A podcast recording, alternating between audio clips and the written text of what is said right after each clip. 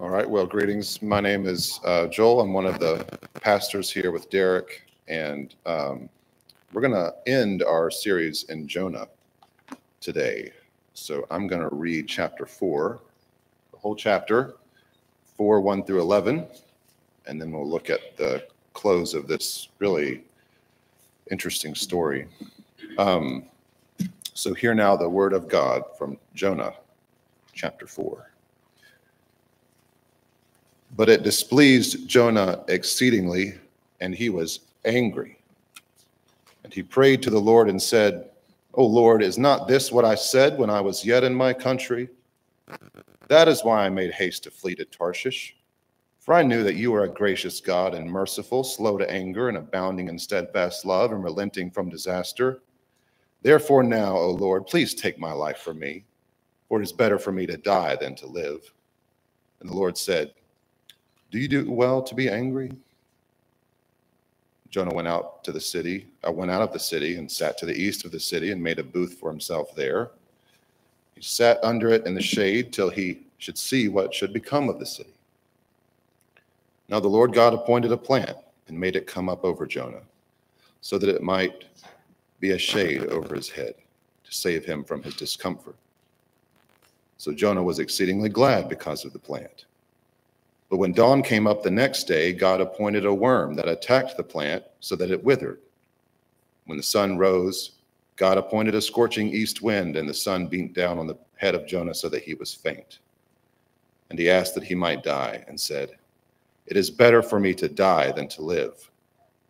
But God said to Jonah, Do you do well to be angry for the plant? And he said, Yes, I do well to be angry, angry enough to die. And the Lord said, You pity the plant, for which you did not labor, nor did you make it grow, which came into being in a night and perished in a night. And should I not pity Nineveh, that great city? in which there are more than 120,000 persons who do not know their right hand from their left, and also much cattle. This is the word of God for the people of God. All right, let's pray. We're going to look at Jonah's problem here.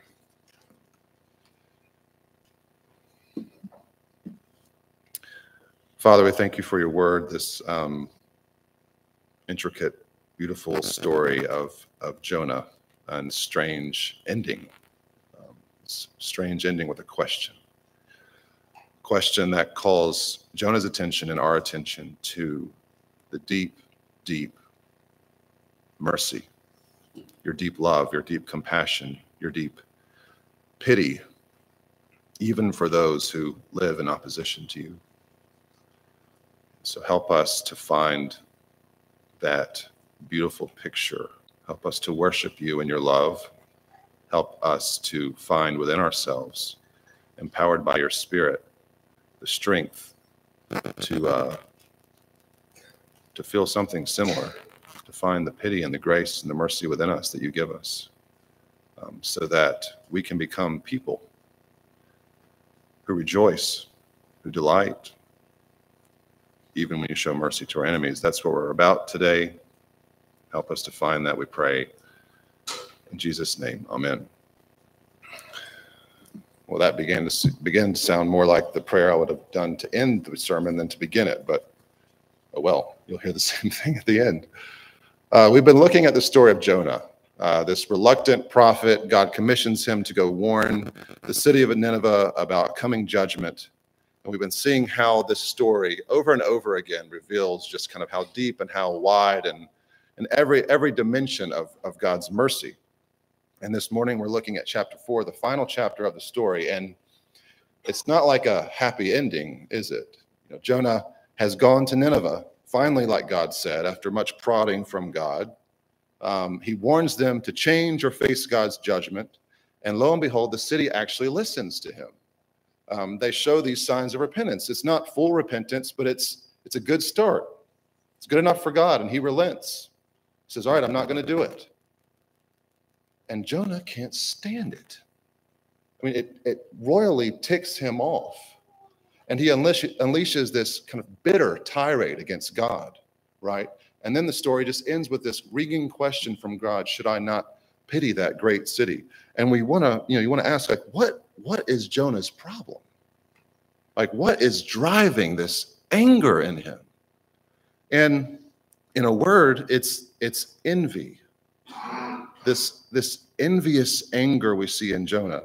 Thomas Aquinas, who was a 13th century theologian and devoted a lot of time to kind of studying the seven capital vices or seven deadly sins from which all other sin kind of flows. And he describes envy, defines envy as grief over another person's good.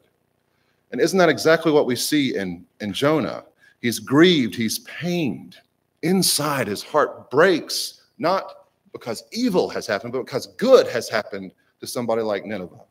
Good in the form of, of mercy. And it makes Jonah, unfortunately, a perfect case study for envy and what it looks like and how it damages us and our relationship with others. But also, so interesting in this book, in this chapter, is how God responds to Jonah's envious anger, how he treats his envy like a good doctor, like a good counselor. Um, and so, two huge points the heart of envy and the treatment of envy, and then we'll end with some practical application. So, first, the heart of envy. Now, the thing about envy is interesting about envy, and uh, one a guy named Jeff Cook, who's written on the seven capital sins, he, he makes this point about envy that unlike the other ones, like pride, greed, sloth, gluttony, lust, anger, you know, envy it it doesn't it's not accompanied by like a pleasure, like sex, money, power, whatever it is. Envy is not accompanied by pleasure; it's accompanied by in, misery, right? Lust kind of is fun it's kind of, I mean, it, it energizes you. Anger, there's a kind of pleasure in your anger where you feel so strong and you're just going to burn it down. But envy, you feel so small and weak and miserable. And it's so interesting. It kind of stands apart from the other main capital vices or, or seven deadly sins. And, and we, you know, most of us have probably struggled with envy. Maybe you're like, oh, I don't really see it. I don't, I don't really see it. Well, maybe by the end you will, or maybe you won't. I don't know. But but we struggle with envy kind of acutely and more chronically. Acutely, we struggle with it when we hear the news that someone near us. Envy, we usually envy people who are in our circles. We don't envy people who live across the country who we never see, unless we grew up with them maybe. We envy people whom we get our identity from, the relationships that form us, present in the past. Those are the people we envy. And so when someone nears us gets the job that we so desperately want, there's this pang of kind of jealousy and bitterness that happens in us. Envy can happen acutely like that um, somebody gets some blessing that we're waiting for, longing for, and we feel this deep grief. And we almost lament over the good that comes to them. It can be more chronic, though, kind of more insidious and subtle. Um, we envy the power that other people have just because, oh, we could do so much good with that power if we had that power. And we don't just wish for the power so that we could do good, but we kind of resent and we have bitterness towards the people who have the power that we want. We harbor this kind of ongoing, just subtle rivalry with other people around us. Not necessarily with anyone in particular, but just kind of everyone in our orbit, right? We want to stand out. We want to be the not just a friend, but kind of the person's best friend, right? We want to feel this kind of low grade just significance all the time. When other people start repositioning themselves in our orbit, there's this pang of misery that happens with, uh, within us. And we feel disoriented and we feel small. And it leads to this bitterness. And that's, those are all examples of enemy or uh, envy. We envy friends, and sadly, our envy can render friends as enemies, but we also envy our enemies, right? I mean, Jonah envies Nineveh because they're an enemy. They're part of Assyria, the enemy empire. And it pains him to see them increase in any way. It just pains him. And that raises a question for us like envy, the grief over, over other people's good. Is it always wrong to grieve at the sight of good in others? Is it always wrong? Because you can imagine these situations, and I can imagine situations where maybe it's not. I mean, maybe you lack physical mobility and you're watching your kids grow up and they're running and playing, and you see other parents jump in playing with your kids, and you can't do that, and you're grieved by the sight of that. Is that envy? Is that wrong? Or is it just sadness over something, a good thing that you want? Is it wrong to feel that sadness? Or maybe somebody you're working with who makes your life difficult already gets promoted and now they're going to be your boss, right? They've been given this good, this promotion, this power, but they're going to use that power to make your life even worse. You don't feel happy for them. You feel maybe sad, maybe confused, maybe a little bit uncertain or afraid. Is that wrong? Is that sinful envy? Hmm, I don't think so. Closer to home and maybe closer for Jonah, someone's hurt you. or they're part of a people who have hurt you. And or, or they've threatened you. They stand as a perpetual threat to you. And suddenly they experience this kind of change of heart. They kind of want to be friends. They want to reconnect. They want to try to reconcile. Are you supposed to just feel like warm fuzzies about that? Oh, that's great. Good. Let's do. Or is there is there some resistance, some caution, some suspicion, some some even sadness? You're you're unsure how to feel. I mean, just what is Jonah supposed to feel when he sees God loving his enemies so much? How would you feel? Right? It raises the question: What is Jonah supposed to feel? Right? And then maybe I'm being too hard on Jonah, and maybe I'm being too hard on you. Like, is envy that big of a deal? Like, of all the capital vices or the big sins, I mean, most people probably wouldn't even name envy in those because it's kind of private, right? It's kind of hidden. It doesn't really show up too much. You know, I'm a pastor, I've been a pastor for a while. I don't think I've ever had someone email me, text me, and say, Hey, Joel, could we meet? I want to talk about my problem with envy. You know, it just doesn't happen. It just doesn't happen. But if you know someone who experiences this envy, or if you've, if you've experienced it, especially acutely, acutely yourself, you know how hard it can be. It can be horrible. It can be so hard. And Jonah shows us that. He shows us the kind of person we become if we're driven by envy. If we harbor it, we just kind of let it sit and fester. He shows us what we become, and it's not pleasant. One thing Jonah shows us is that despite the fact that envy is kind of private and kind of hidden, and typically we can manage it okay if we avoid all the people that provoke it in us, that envy is a deeply relational problem. I mean, if you look at Jonah and all the relationships that, that are, exist in chapter four, his relationship with God, his relationship with others in Nineveh, his relationship with creation, his relationship with himself, envy clouds and distorts and corrodes all of it. Like he's characterized by just this bitterness and this anger and this reactivity and this instability, and he's up and down. And that's what envy does to us, right? It, it drives us to withhold praise that's due others. We can't delight in their accomplishments and their blessings if we envy them. The best we can do when the people that we envy get good things or perform well is we can say, we can kind of damn them with faint praise, right? Like, well, that was good. When in our hearts we know it was, it was masterful, it was wonderful, it was beautiful, but we can say, oh, it, it was sufficient. It was adequate, right? In our envy, it drives us to this hypersensitivity where we live in fear and anxiety that others might get good things that we feel like we deserve. And then we don't, we're not sure how we can endure that. And so we walk around just always kind of this low grade kind of anxiety on edge, unsure. Even the mention of someone's name whom we envy can just invoke this distortion, this disturbance within us it makes us what you call emotionally labile, right? Look at jo- Jonah's emotional instability. I mean, he's he's way down. God shows Nineveh mercy. God sends a plant, he's like on cloud nine, exceedingly glad. God takes away the plant. He's way down again. I mean, he's just up and down, up and down, up and down. That's no way to live, is it? Envy makes our life more narrow, right? It over time it will narrow your group of friends as more and more friends become rivals become enemies. It narrows your ability to experience joy and goodness because the more you become dissatisfied with your life the more painful it is to accept it the more you can't grant that you even have good things that could give you joy because your heart's so set on that one thing that others have that you don't. Envy makes life hard. It makes life cold but perhaps maybe the most important thing, the most devastating thing that envy does us does to us, we see this in Jonah, is it drives us to, to loathe God's mercy, to be bitter at the sight of God's mercy, to delegitimize the concept of mercy or grace. Look at Jonah. The, the text literally says in verse 1 that God's mercy to Nineveh was exceedingly evil to him. That's what it literally says. We, we render it different ways.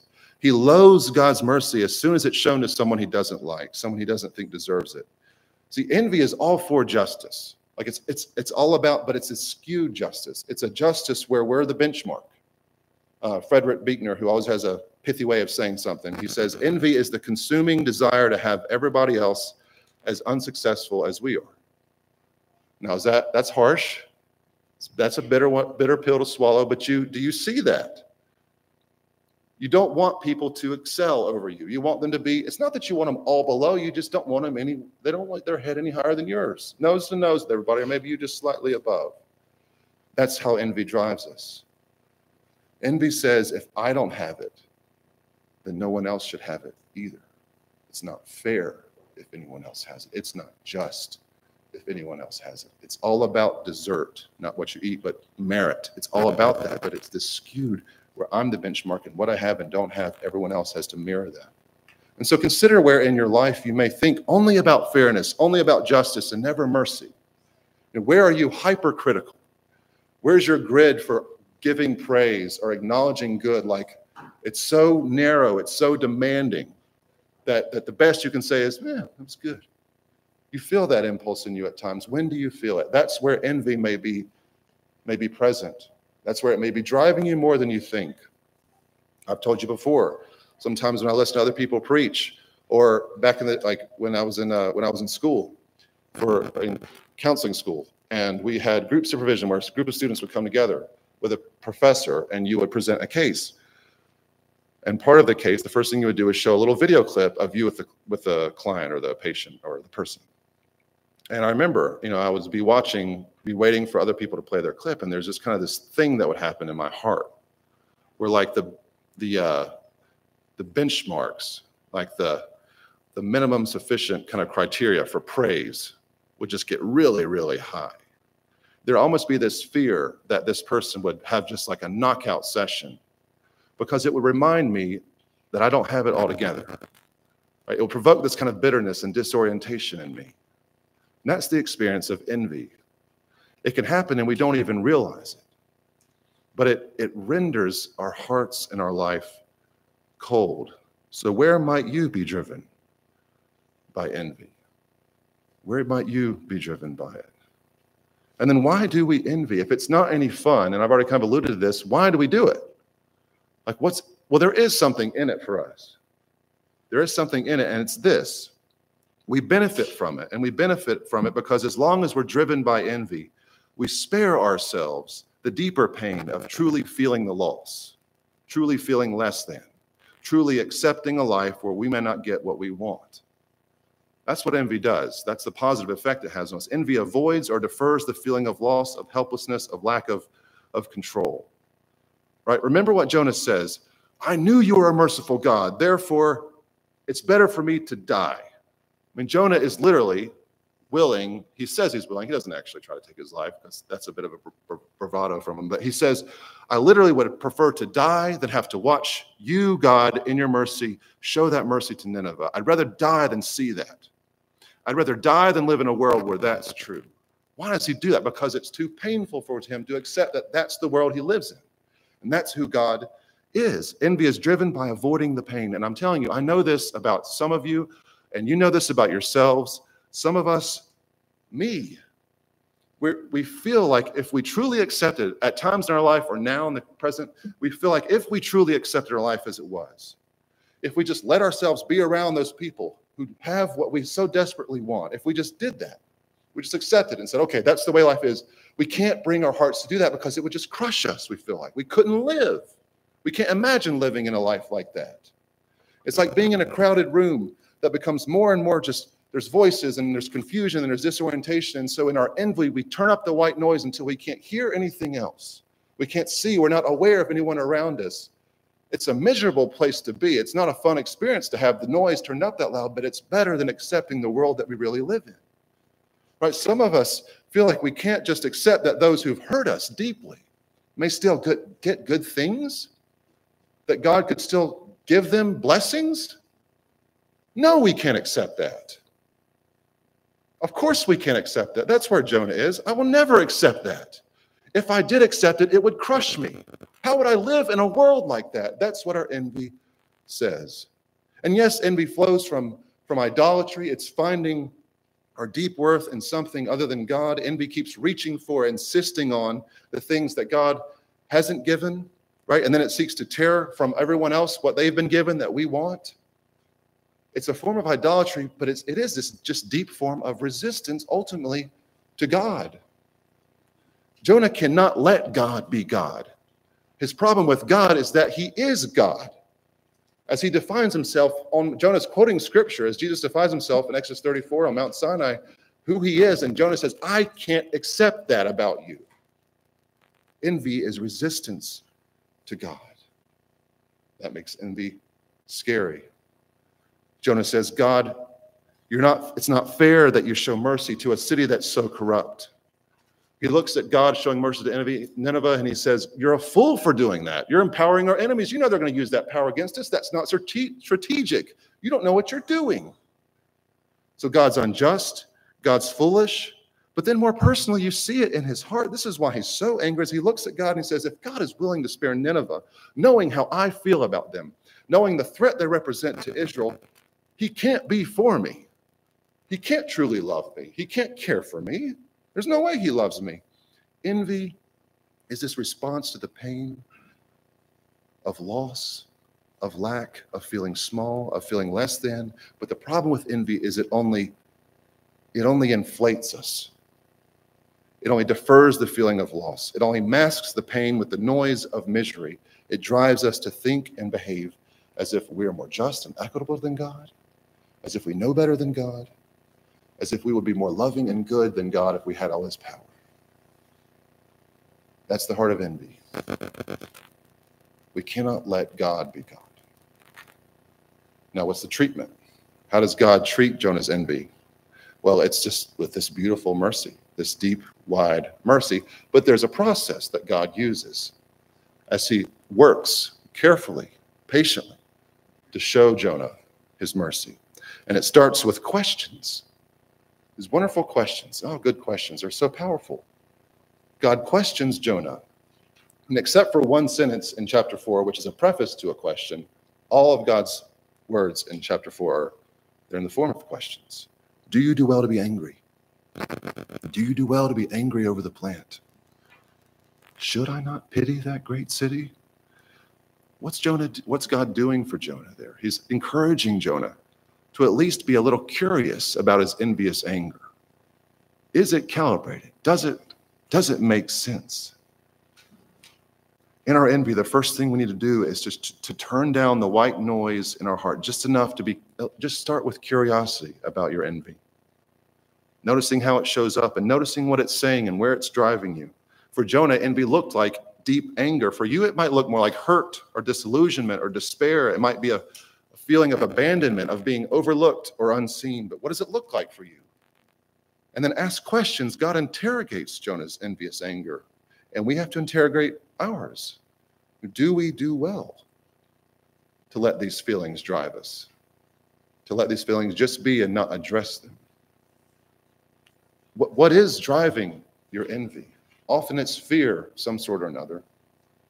What are you afraid will happen if you just accept the life as it is now. And accept doesn't mean approve, it doesn't mean you're happy completely with it, but you say, This is what it is. What happens? What are you afraid will happen to you if you let God just be God? Where's the fear there? How does the story play out? And is that story true? Does it make sense?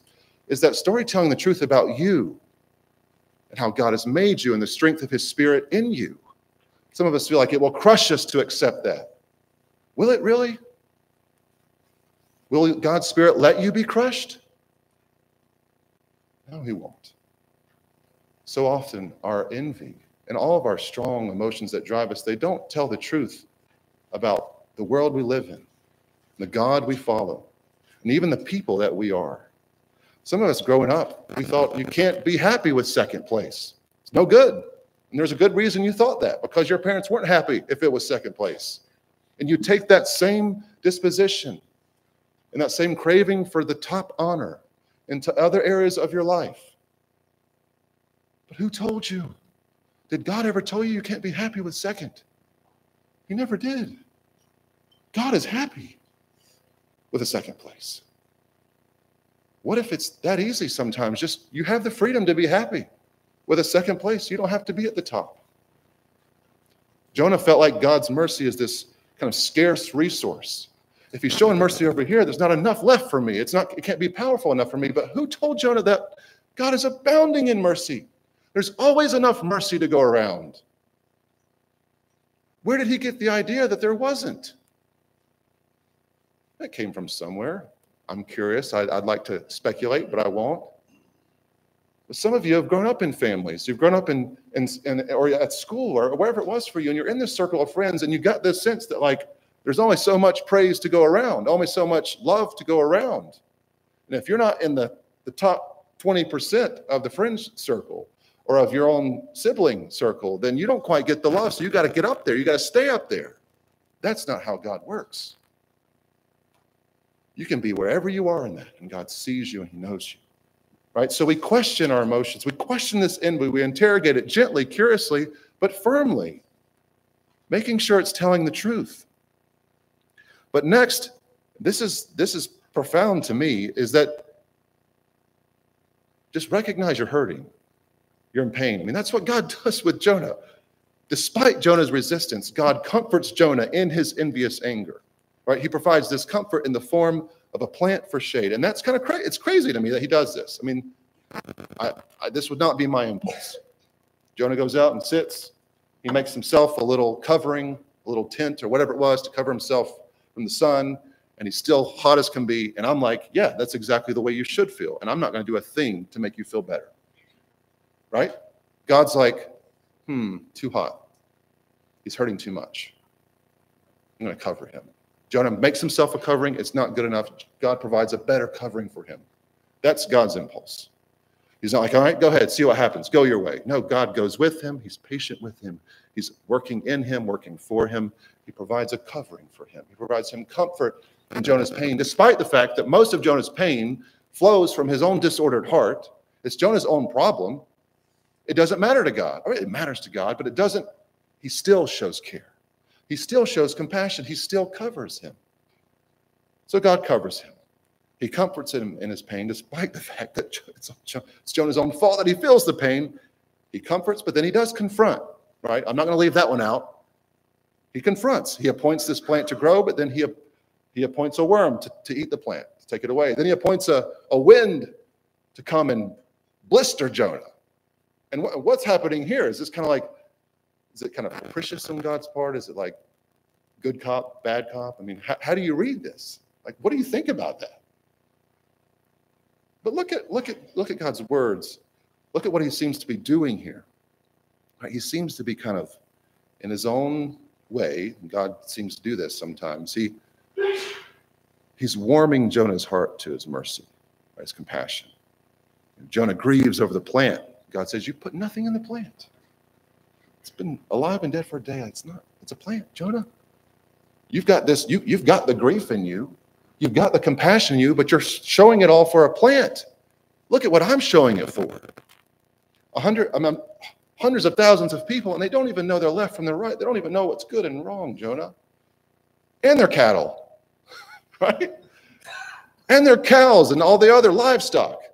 It's like, I don't know exactly what, I mean, cows are a form of wealth. In chapter three, you know, the cattle are fasting, and God might be like, they're thirsty, Jonah, and that's sad and kind of funny, but they're tired and they need some water. Right?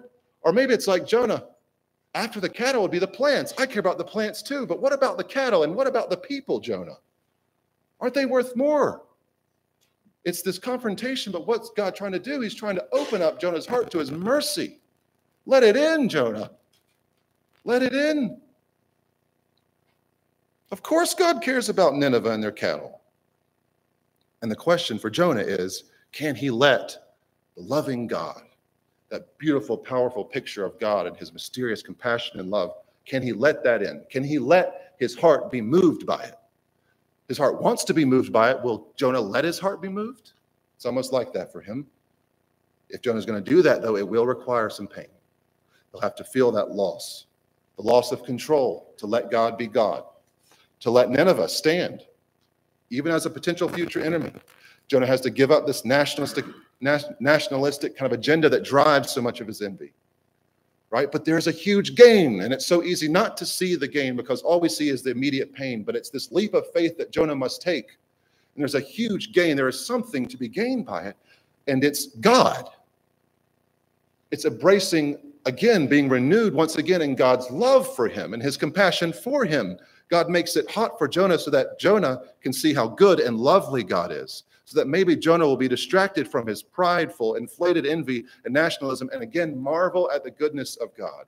And if you've ever marveled at God's goodness, if you've ever been in awe at anything, it feels really good.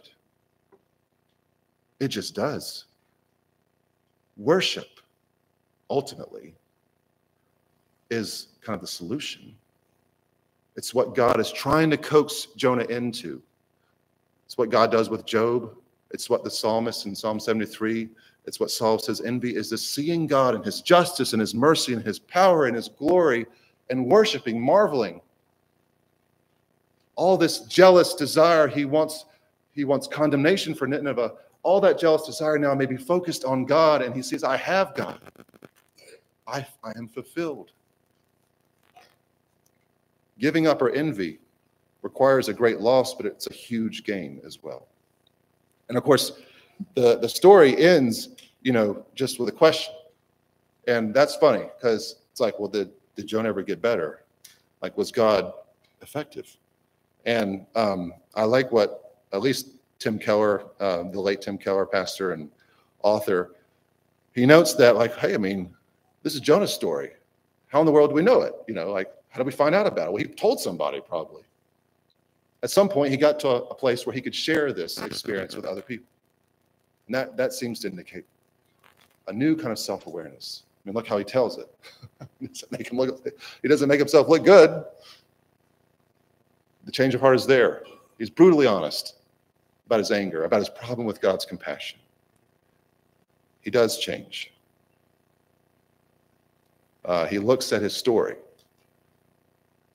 hindsight maybe is 2020 and he sees like all throughout that time you know i was shaking my fist at god and he was just walking with me. I'm punching him in the chest and he's just there. Yes he's affected by it but he never loses control in this. He just walks with me. He's patient with me. When i questions him when i question him what do you think you're doing? He always knew what he was doing. He was good. He was working goodness. When i question how could god ever show mercy to somebody like nineveh and still love me Oh, I see now. He has enough love for me too. That's what he was trying to show me the whole time. Now see it. And of course, we have a much more powerful story to reflect on than Jonah did. I mean, we have the story of Jesus, right?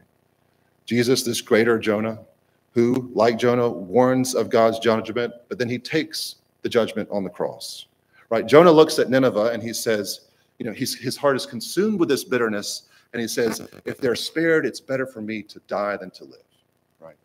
Jesus looks at us in our corruption, in our lostness, in our brokenness, in our sin. He's not moved with bitterness, he's moved with compassion and pity and love. And he says, It's better for me to die than to live in order to spare them. He's a perfect foil for Jonah. Jonah saw something of that in God in the way that he related Jonah, but we see it so much clearly in how Jesus, how God relates to us in Jesus. And so the cure, kind of as we move into this little, like a, let me, a couple things just like practically, what does this look like? Envy is relational. It's a relational problem and it's healed, cured in relationships. First with God. What we see is, in a sense, we have to see how unfair God is with us, right? We want to talk merit. We could never merit his mercy. That doesn't make sense for one. And we could never merit his love. We're too, too far gone we see just how much grace God has shown us, then our obsession with merit, our obsession with a certain kind of obsession we have with justice, it, it begins to diminish. Our, our vision begins to widen, to expand. Right? When we see that we withheld so much of ourselves from God and He withholds nothing of Himself from us, He doesn't give us everything we want. He doesn't. Some of us know deep, deep lack of good things that most other people have. But God does not withhold himself from you. C.S. Lewis says somewhere that if you have everything, that the person who has everything and has God has no much, has no more than the person who has God and has nothing. And that's a fact. Right? That's that's a fact. God isn't saying you can't come to me with your complaint, you can't lament to me, but God is saying, like, don't don't insist that I let you be God. Let me be God. Trust me.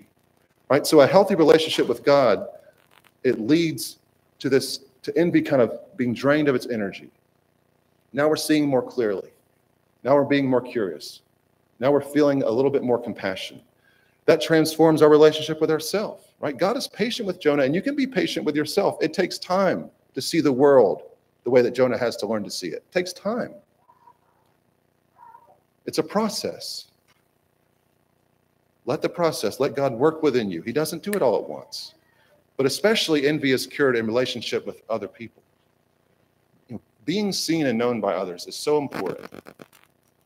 Being like being praised by others is a good thing, a gift from God. And our envy often we can't let ourselves feel that praise, feel the joy of that praise, but it, but we can learn to. We don't just experience God's love privately in prayer, we experience it with others. And so being in deep community where you're seen and known um, is so important. But let me let me let me make this point. Like Jesus in the new like we have this new creational promise, right? That in the new creation, life is good.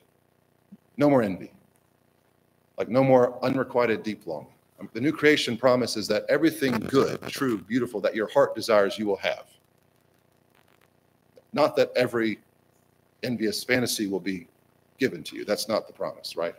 But if your heart longs for it and it's good, good for you, God will give it to you. Now, the beauty of the Christian community is that even here, we can start to kind of partake in that. We can start to have the goodness of our envious desires begin to be touched on, to be heard, to be fulfilled. And it can happen in all kinds of small ways, not grand ways. You've got to accept it's going to be small, but it's it can be profound. I mean, some of us envy those who grew up in very emotionally healthy families because our relationship with our parents or our siblings is broken, maybe beyond repair. Maybe we can't imagine being connected to them again. And you see other families and just like, oh, there's this resentment.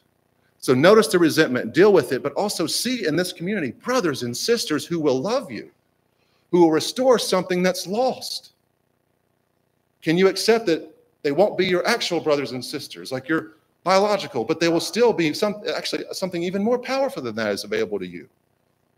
God uses our gifts that we bring together to meet those needs, to, to even diminish the need for or the, the existence of envy as we fulfill the goodness of our envious desires in each other. Some of you long to be teachers. You know, we have home groups where people need your insight. We have a catechesis class every Sunday where kids will delight to have you teach them. I can attest to that. But is that enough for you? Oh no, that's I want to that's that's the fantasy. Bring it to the real world. You want to have an influence on people. You want to teach people. There's it's a, there's a joy in that, and that's good. God provides you opportunities here to do that. The question is, will you accept what He's given you here? Will that be enough for you? It touches on it. It's not going to take all the desire away, all the longing away, but it touches on it. God has heard that, and He's He meets you here, right? And so, see in this community a way of life available that begins to take the edge off the different hurts and the longings. It's our goal for each other, hopefully. And then, last, obviously, don't avoid the people you envy. Get in their presence. Keep doing it. Keep doing it. Don't you don't necessarily have to confess it to them. You might. You might confess it to somebody else you trust. You may not confess it to anybody but God, but stay in their presence. Keep striving to love them. Fake it till you feel it. Fake it till you feel it because the Spirit is in you and He longs to give you the power and courage to go into their presence. It's, it is in there in you in the Spirit. You find it. Sometimes just by stepping in faith and saying, God, show it to me as you fake it. Okay? So it's a difficult calling, but I think all of us deep down, don't we want to become that kind of person? Isn't it beautiful? Isn't it free? To delight, even when God shows mercy to your enemies? Oh, what would life be like? You can have that, right? And as we come to the table, that's the power that God offers us here. Right? In this table, we see the mystery and the power of God's love for us. We see God's mercy in Jesus' broken body and shed blood. He spares you from judgment. We see God's wisdom and power working in and for you as surely as you take in the bread and wine into your body. We see God's love and compassion as He joyously sets a feast for you and delights to have you with Him, even if you're second place or third or fourth. We see Jesus, our Savior, right? And so here at this table, as you come, here's what you need to do is you have to you want to focus all the jealous desire on him Take all that you got and focus it on Him. And know that you have Him. You have what you long for in Him. And then you'll find, you'll taste. Won't be permanent probably, but you'll find that rest, that soul rest, that heart rest um, as you come to the table. Let's pray.